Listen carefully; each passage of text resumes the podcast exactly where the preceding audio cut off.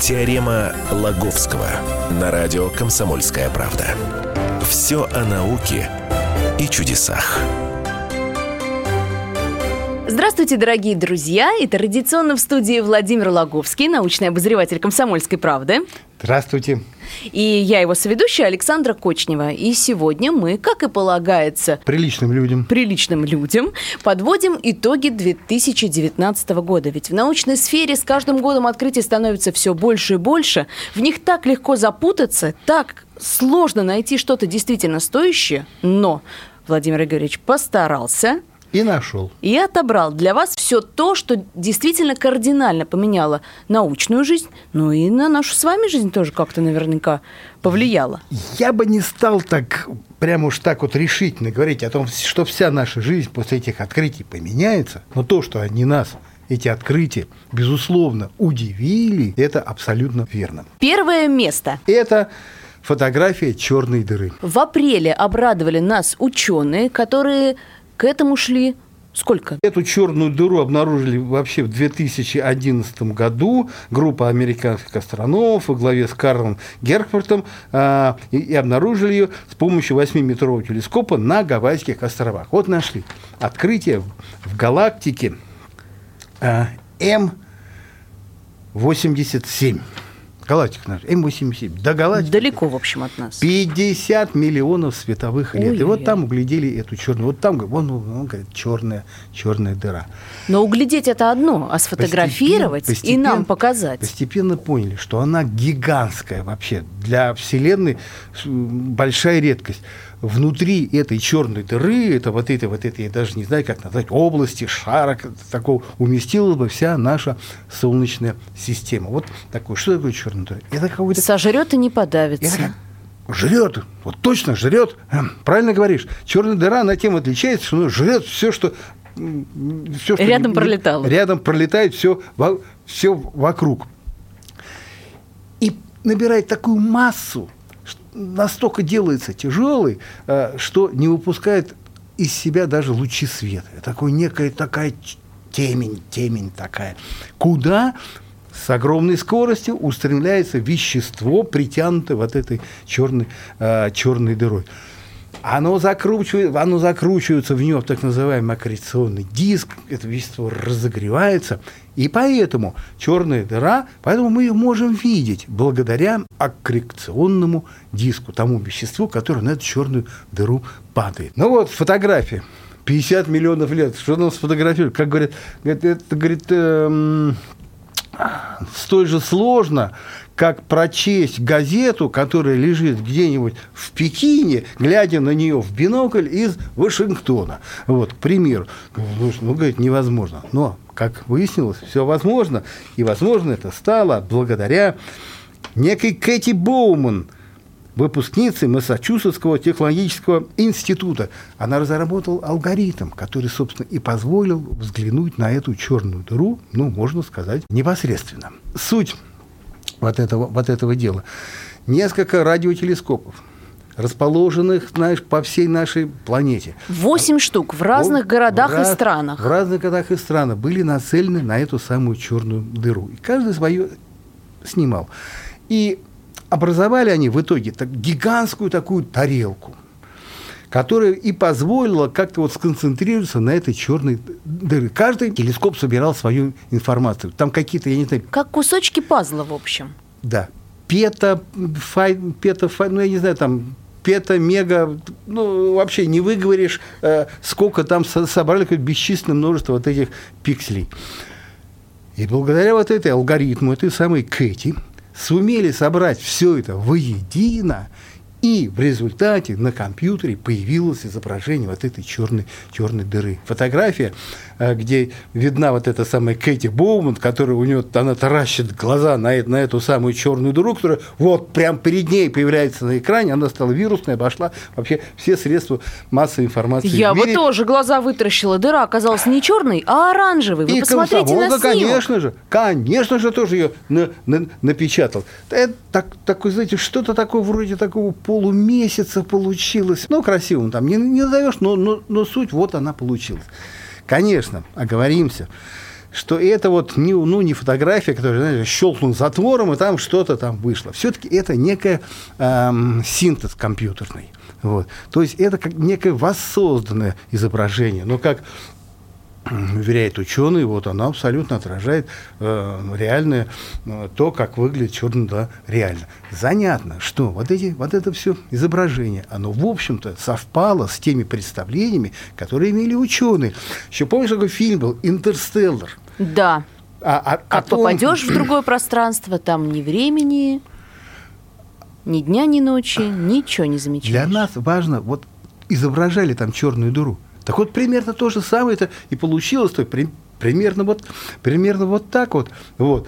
Кстати, э, раз уж заговорили о черных дырах, в этом фильме «Интерстеллар» э, было такое предположение, что рядом с черной дырой находятся планеты. То есть черная дыра является неким светилом, ну, вроде нашего Солнца, только, только это не Солнце, а черная дыра, но тем не менее там какие-то планеты там расположены. Вот. Так вот, прояснилось тоже в этом году, что вполне такое, вполне такое может быть.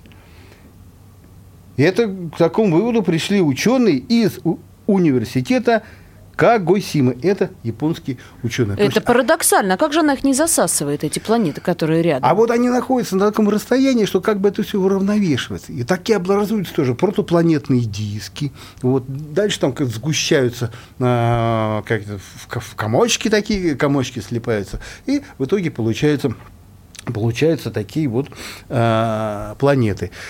Никто, конечно, не видел этого, но японцы выполнили расчеты, моделирование, которые продемонстрируют. Да, такое может быть. То есть чем это говорит? То, что раньше казалось фантастикой, фантастикой уже ныне не является. И фото черной дыры.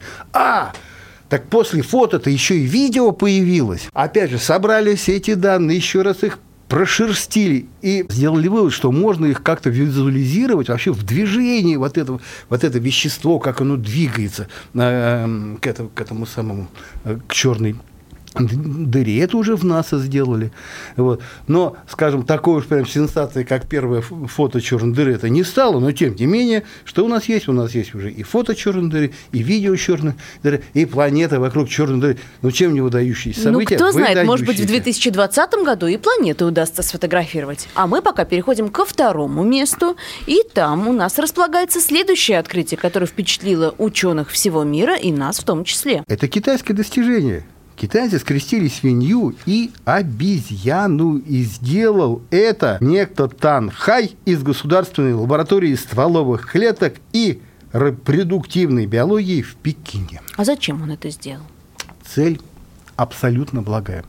Совершенно они не изверги. Цель такая, путем вот этих генетических и биотехнологических манипуляций, скрещивая а, одно живое существо с другим, которое, в общем-то, скрещиваться не должно. Господь Бог как-то распорядился, чтобы ничего такого, чтобы знаешь ли, э, овцу с крокодилом ну да, нельзя было тварь по паре у нас, да, как говорится. Вот. Но тем не менее, вот ученые как-то супротив воли Всевышнего идут и, и вполне себе удачно скрещивают. Зачем?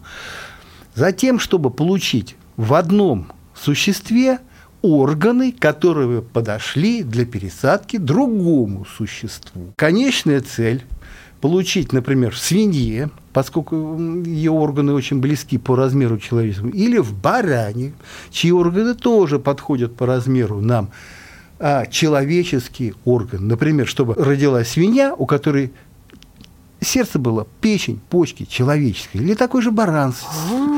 Э, с человеческими, значит, человеческими органами, генетически, которые подходили бы людям. Зачем? А чтобы, чтобы не было необходимости искать доноров среди людей, а вот вон, ферма свиная, а там растут свиньи, уже, опять, опять же, дальнейшая совершенно перспектива, свинья, да, с органами, которые подходят к конкретному человеку. Свинья, свинья быстро растут. Так они Тут, даже персонализированные, что ли, будут, с таким генным набором, который... Это вообще, ну, это, конечно, пока фантастика, но такие, ну, ну но абсолютно научная фантастика, то есть это не, не какой-то, прям, знаешь, такие выдумки. И вот этот, и вот эти китайцы что сделали? Они взяли, внедрили в эмбрионы свиней стволовые клетки макак. В результате наделали этих клеток очень много, где-то 4 тысячи. Пересаживали, пересаживали их свиноматкам, и в итоге родилось где-то 10 э, живых поросят от всех там 4, 4 тысяч. А остальные просто как не получались. Вот. Два поросенка из которых оказались вот этими гибридами свиньи и макаки, такие свиномакаками такими оказались. С виду вылитые поросята. Но внутри, внутри клетки у них э, частично были э, клетками обезьян. Вот. А пока, то есть перс, направление перспективное. Но пока э, не так много вот этих самых чужеродных клеток удается вырастить в организме. Ну и приживается как-то плоховато. КПД низкий, всего два Слушай, поросенка из четырех. Они, а, вообще говорят, со тысяч свиньи, миллионов. Со там же искусственное оплодотворение происходит, да, угу. а как-то со, со свиньями оно как-то не очень. Работает. У людей-то, у людей-то гораздо эффективнее. Другое дело, что клеток вот этих чужеродных пока в свиньях не очень много получается. Где-то концентрация одна к тысяче, одна, одна к десяти тысячам, но, но прогресс в этой, в этой области, в этой области есть. Ну да. что ж, первый шаг сделан. Это второе важное открытие за год, э, которое мы отметили для себя, ну а следующее следующих мы расскажем вам уже после перерыва. Не переключайтесь, дальше будет еще интереснее. Теорема Лаговского. Всем привет, меня зовут Мария Баченина, и я автор подкаста «Здоровый разговор». Подписывайтесь на мои подкасты на всех популярных платформах, ставьте лайки и присылайте свои темы, интересные вам, на почту подкаст собачка phkp.ru. Теорема Лаговского на радио «Комсомольская правда». Все о науке и чудесах.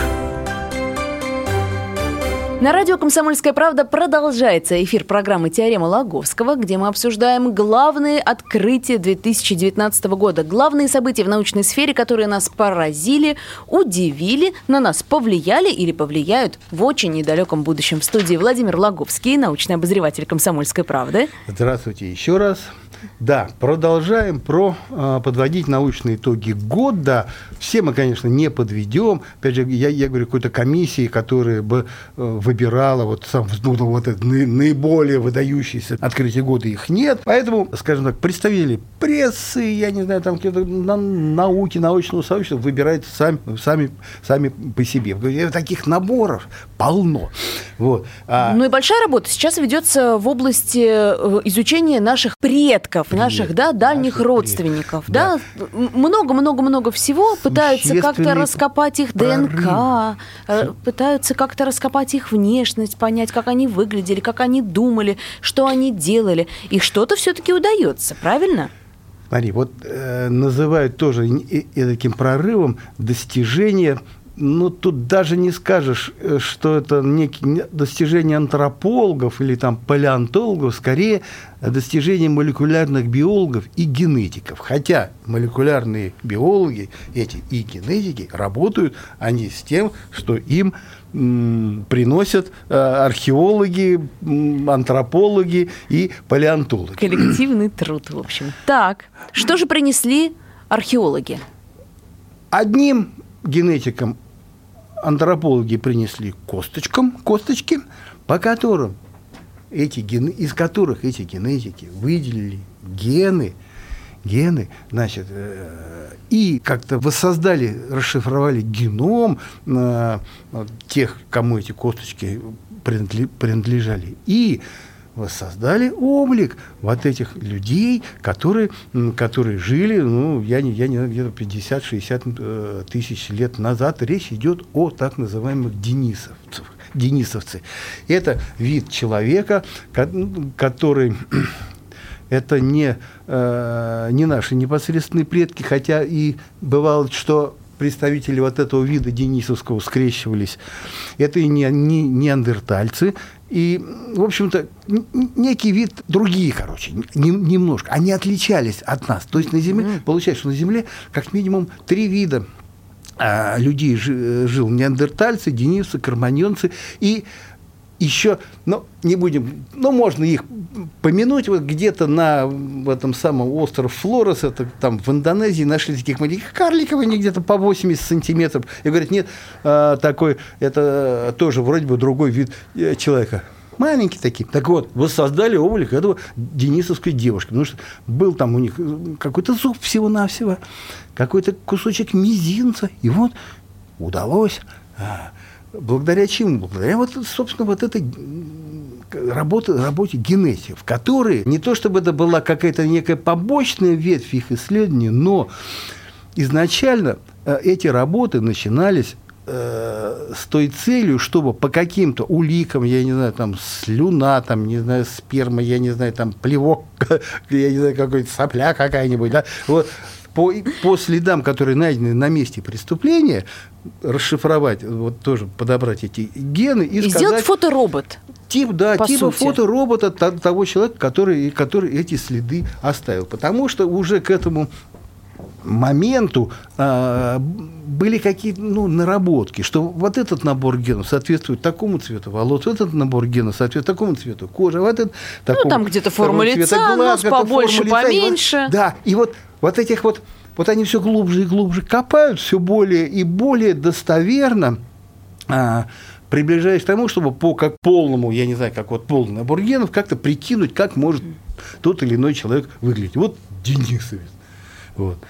Но тех, кто воссоздал облик денисовского человека, а, а, кстати, еще нашли это в Англии там какой, какой-то мужик 10, 10 тысяч лет назад нашли его, нашли его труп. Кстати, занятная история. Нашли, значит, косточки. Так. Вот тоже воссоздали облик такой смугленький, 10 тысяч лет назад, назад жил на территории Англии. Почему-то определили, что его съесть хотели. То есть чуть-чуть погрызан. Вот этот самый. Причем погрызан людьми. То есть его убили где-то, потом... Спрашивается, потом почему положили по- съели Кука? Но не доели. Вот, и поэтому его косточки нашли и воссоздали его облик. Так вот, вот всех тех, кто воссоздавал облик древних людей, ну или там преступников по их генетическим следам переплюнули молекулярные антропологи из университета Копенгагена. Что они сделали? Что?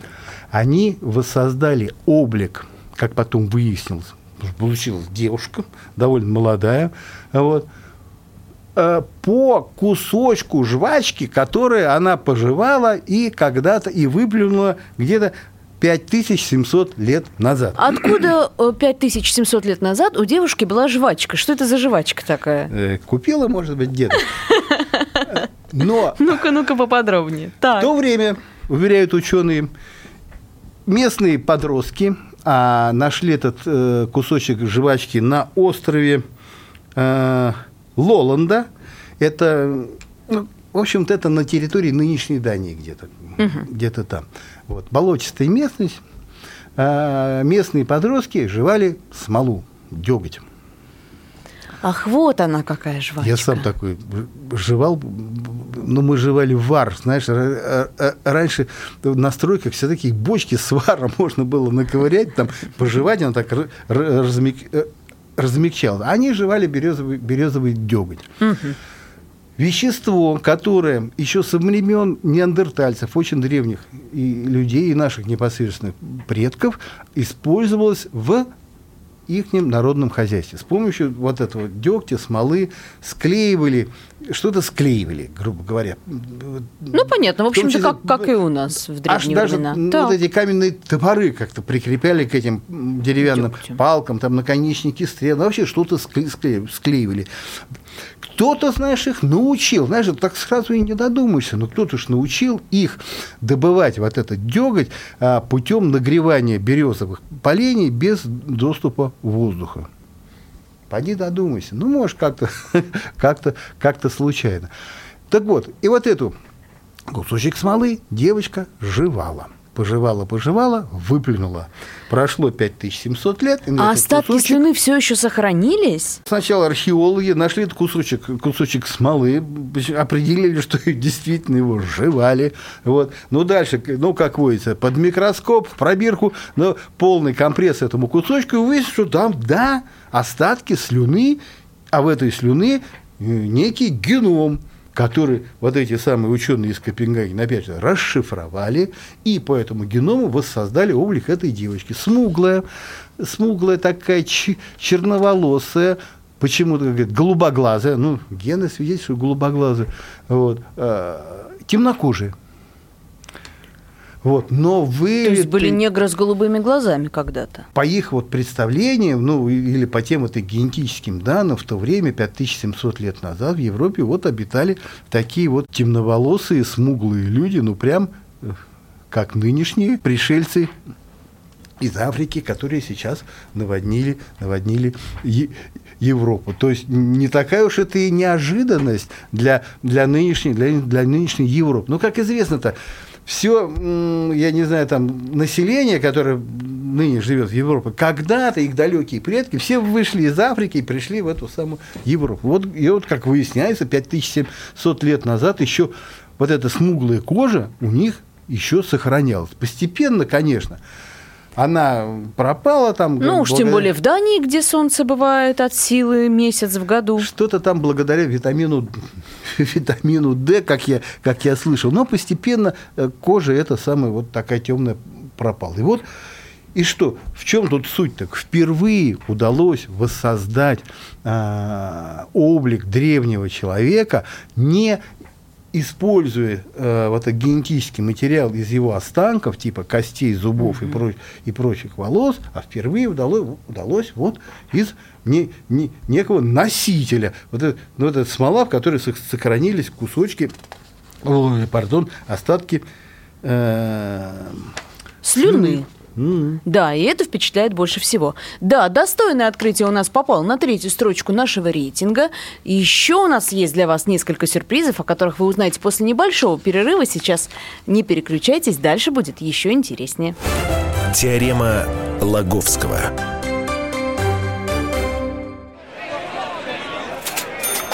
Банковский сектор. Частные инвестиции. Потребительская корзина. Личные деньги. Вопросы, интересующие каждого. У нас есть ответы. Михаил Делягин и Никита Кричевский. В эфире радио «Комсомольская правда». Час экономики. По будням в 5 вечера. Теорема Лаговского на радио «Комсомольская правда». Все о науке и чудесах. В эфире радио «Комсомольская правда» научная программа Владимира Логовского, где мы рассказываем про главные открытия 2019 года, про м, те научные не знаю, прорывы, которые нас впечатлили больше всего. Мы уже рассказали вам про то, как сфотографировали черную дыру в апреле этого года, про то, как в Китае скрестили свинью с обезьяной и зачем это сделали, про то, как восстановили облик древней девчонки по кусочку смолы, которой она жевала пять с половиной тысяч лет назад. Ну а теперь то, что наверняка получит практическое применение уже в очень скором будущем, потому что касается это медицины и будет использоваться во благо человечества, правильно? Да, а тут мы как сделаем такое небольшое допущение, поскольку то исследование, которое претендует быть, ну, я не знаю, просто революционным, оно как бы продолжается. Вот. А окончательных результатов нету, но сам замах – так, э, если так можно выразиться, он ну, достоин э, изумления, конечно, удивления. Речь идет об онкологе из США, неком Юмане Фонге, угу. который намерен а, провести испытание на людях а, вируса, который, ну, по его, а, как он уверяет, убивает любые раковые клетки. То есть, если все у него получится, то можно бы, условно говоря, боль, человека, больного раком, каким угодно, как он говорит, да хоть, да хоть каким, говорит, заражают этим вирусом. Вирус проникает в организм, находит там раковые клетки, убивает их, взрывая их, как это говорит Фонг, изнутри. Так, вот тут давайте остановимся поподробнее. Ведь это очень странно. Рак мозга совершенно не похож на рак крови. Рак груди не похож на рак печени. Это настолько разные заболевания, что их ну, довольно формально э, объединяют под словом рак. Так-то это очень... По-разному они Смотри, протекают, вот, по-разному и организм отравляют. Там. Вот этот Фонг создал искусственный вирус под названием SF-33. И вот его-то он собирается испытывать. А изготовил он этот вирус на основе вируса коровьей оспы. А, в общем-то, довольно такого, вирус довольно такой патогенный, но для людей он, он не опасен. А, и вот как он объясняет, что вирус коровьей оспы не случайно был выбран для создания вот этого CF-33, потому что еще в 1922 году медики заметили странную особенность у людей, получивших вакцину от бешенства, который тоже изготавливали на основе возбудителя коровьей оспы, замедлял рост опухолей у людей. В общем, такая генетическая конструкция. Искусственный вирус, изготовленный на основе вируса э, коровьей оспы. Были предварительные эксперименты. Брали культуры вот этих раковых клеток, совершенно разных, как ты говоришь, э, несмотря на то, что они не похожи. Туда, в этот вирус, им кап, в эти самые культуры капали вот эти вирусы, и эти клетки, раковые клетки, погибали. Что э, и внушило вот этому самому фонгу э, такой оптимизм, который м- взялся э, организовать э, проверку уже на людях, то есть некие клинические испытания. То есть он от пробирок перешел сразу к людям, к а на крысах не пробовал? В Австралии. Ну, вот на крысах не пробовал. Так, решительно. Ну, значит, уверенность у него была большая в успехе. Скептические ученые, конечно, относятся вот э, к этому, э, конкретно к этому Сонгу, но считают, что вот это самое создание вирусов, которые нацелены на онкозаболевания, это одно из весьма перспективных направлений терапии рака. Вот. И успехи в этом направлении есть, потому что, ну, как мне ученые рассказывали, что разные пробуют всякие варианты, говорит, успехи есть, нет только феноменальных прорывов какой-то, что, знаешь, феноменальный прорыв э, будет в том случае, если клинические испытания вот этого вируса, который затеял профессор, угу. заверш... будут успешными, если хоть кто-то вылечится э, путем... Э, То есть ну, даже одного человека достаточно да. будет для статистики. Ну, в общем, ну, в общем-то, да, это, это внушит э, дальнейший оптимизм, ну и как-то работа продолжится, что в итоге, может быть, и приведет к созданию лекарства, лекарства от, от рака. Говорит, а, говорит, а с этим-то бешенством-то, коровьим-то... Вот и, я хотела у вас спросить. Нет, не, не бешенством этим, оспой. Оспой. Ведь есть большой риск, что этот вирус сделает только хуже, ну, перестанешь болеть раком, но оспой будешь коровьей болеть. Что, что хорошего-то в этом? Нет, этот вирус для людей, говорит, не, а, не опасен. Ну, может быть, пойдет что-то не так, что э, тут, понимаешь, как, какая, говорит, еще сложность есть. Вот они, вот этот вирус, который убивает раковые клетки, впрыснули его в организм, а иммунная система взяла его да поубивала. Тут ну, как-то вот, ну, в общем, не такая уж простая, простая вещь. Но, с другой стороны, иммунная система ведь занята тем, что она с раком борется, она ослаблена во время онкологии, правильно? Поэтому, говорит, не все так однозначно. И еще опасения есть. Э, смотрела, помнишь такой фильм? Ну, я не знаю, по телевизору много раз показывали. «Я легенда» с Уиллом Смитом. Да, смотрела. Один в один ситуация.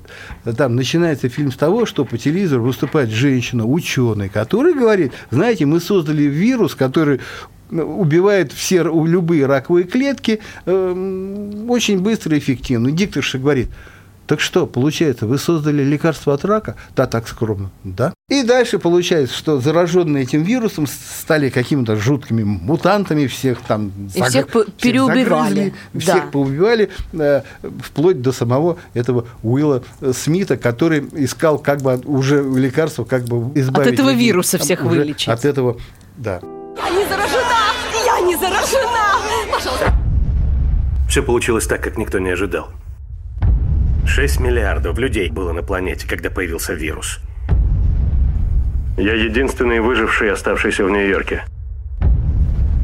Я приезжаю в Южный морской порт каждый день в полдень, когда солнце находится в зените.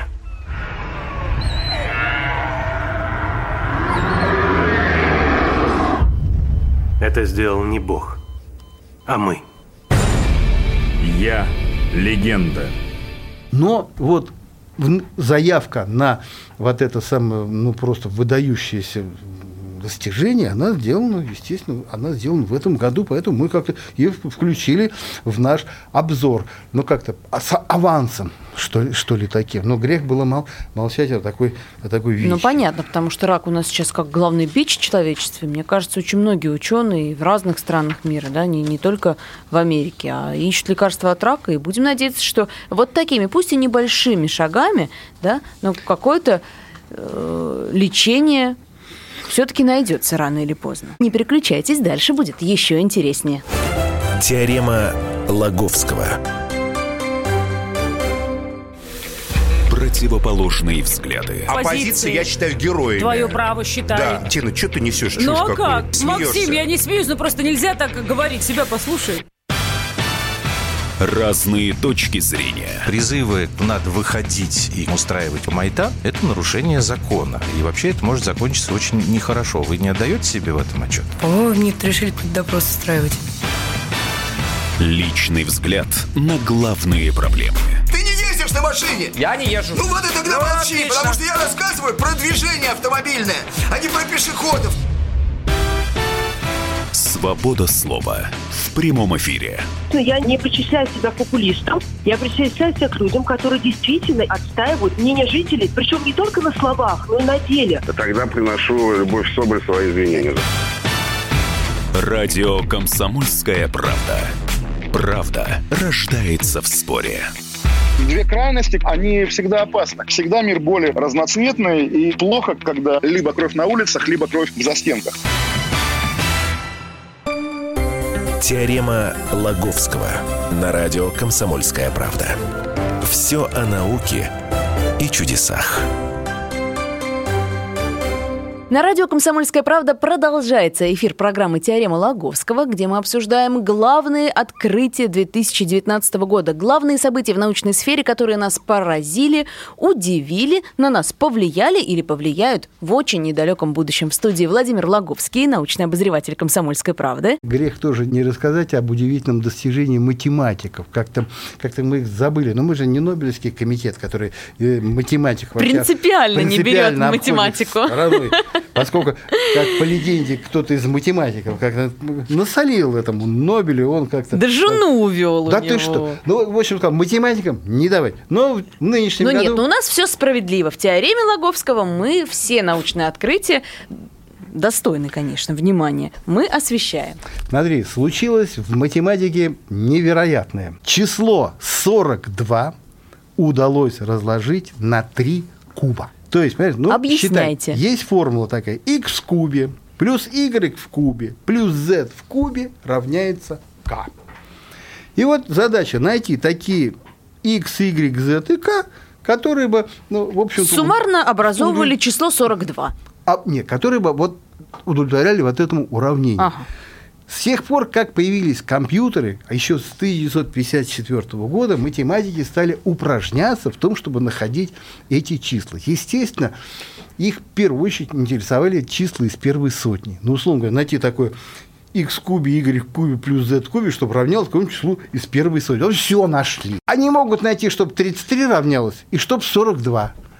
Ищут, ищут, найти не могут. Наконец-то Опять же, в этом году сдалось число 33. Нашли три таких числа, кубы которых в сумме дают 33. Да, как- да, Чтобы не удивлялись, как же так? Просто э, куб – это же третья степень, и если у тебя какое-то число отрицательное, да, то у тебя это число будет с минусом.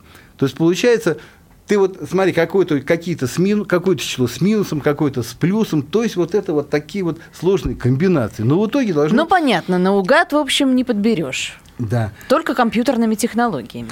И вот, опять же, да, это в апреле 2019 года число 33 поддалось. Значит, его разложил на три куба британский математик Эндрю Букер из Бристольского университета. Если кто э, соблаговолит зайти на наш сайт э, kp, м, kp.ru, раздел «Наука», то там эти числа есть. Ну так, это для любознательных. А 42, ну, ну никак. ну, никак Последний бастион. Вот, тогда Букер позвал на помощь тезку некого Эндрю Сазерленда из Массачусетского технологического института. Тут Понятно, тоже- одна голова хорошо, две лучше. ну, они друг друга знают, кто там, понимаешь, кто занимается, кто там этот множит, делит, все, все это знает. Собрались вместе. И их совместный алгоритм принес победу в, две- в сентябре 2019 года. Наконец-то число 42, над которым бились, я не знаю, долго-долго-долго, с 1954 года, наконец оно упало. Было найдено три таких числа, кубы которых в сумме дают 40 42. По алгоритм, я не знаю, там, э, какой уж какой уж точно он был, мы, конечно, не будем морочить голову, но для поиска ответа были задействованы 500 тысяч персональных компьютеров глобальной вычислительной сети Charity Engine.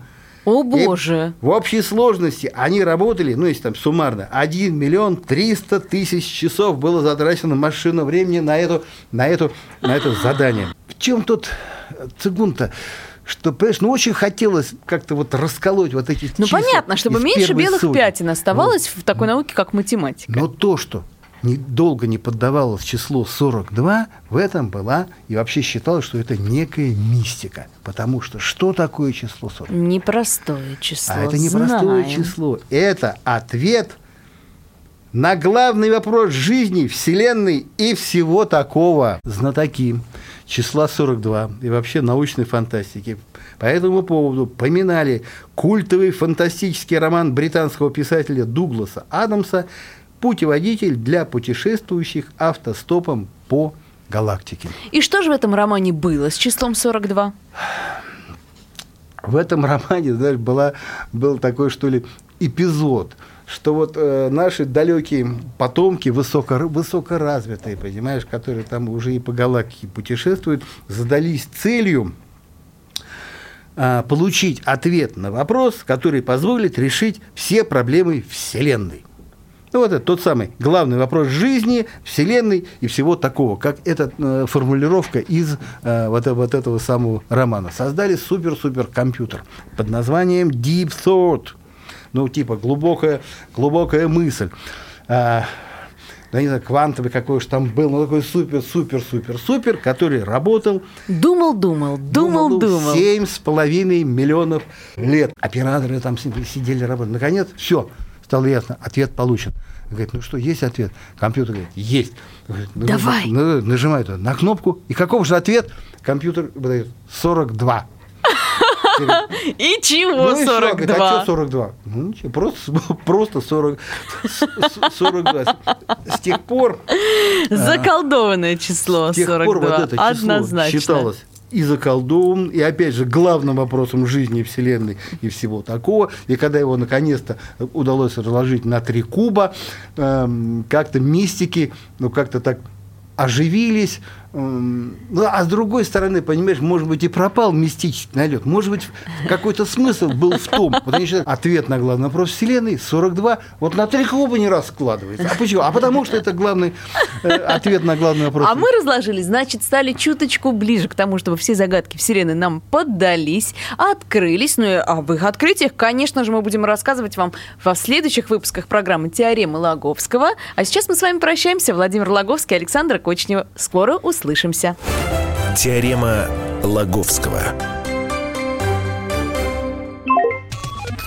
Всем привет! Меня зовут Александр Тагиров, и я автор подкаста «Инспектор гаджетов».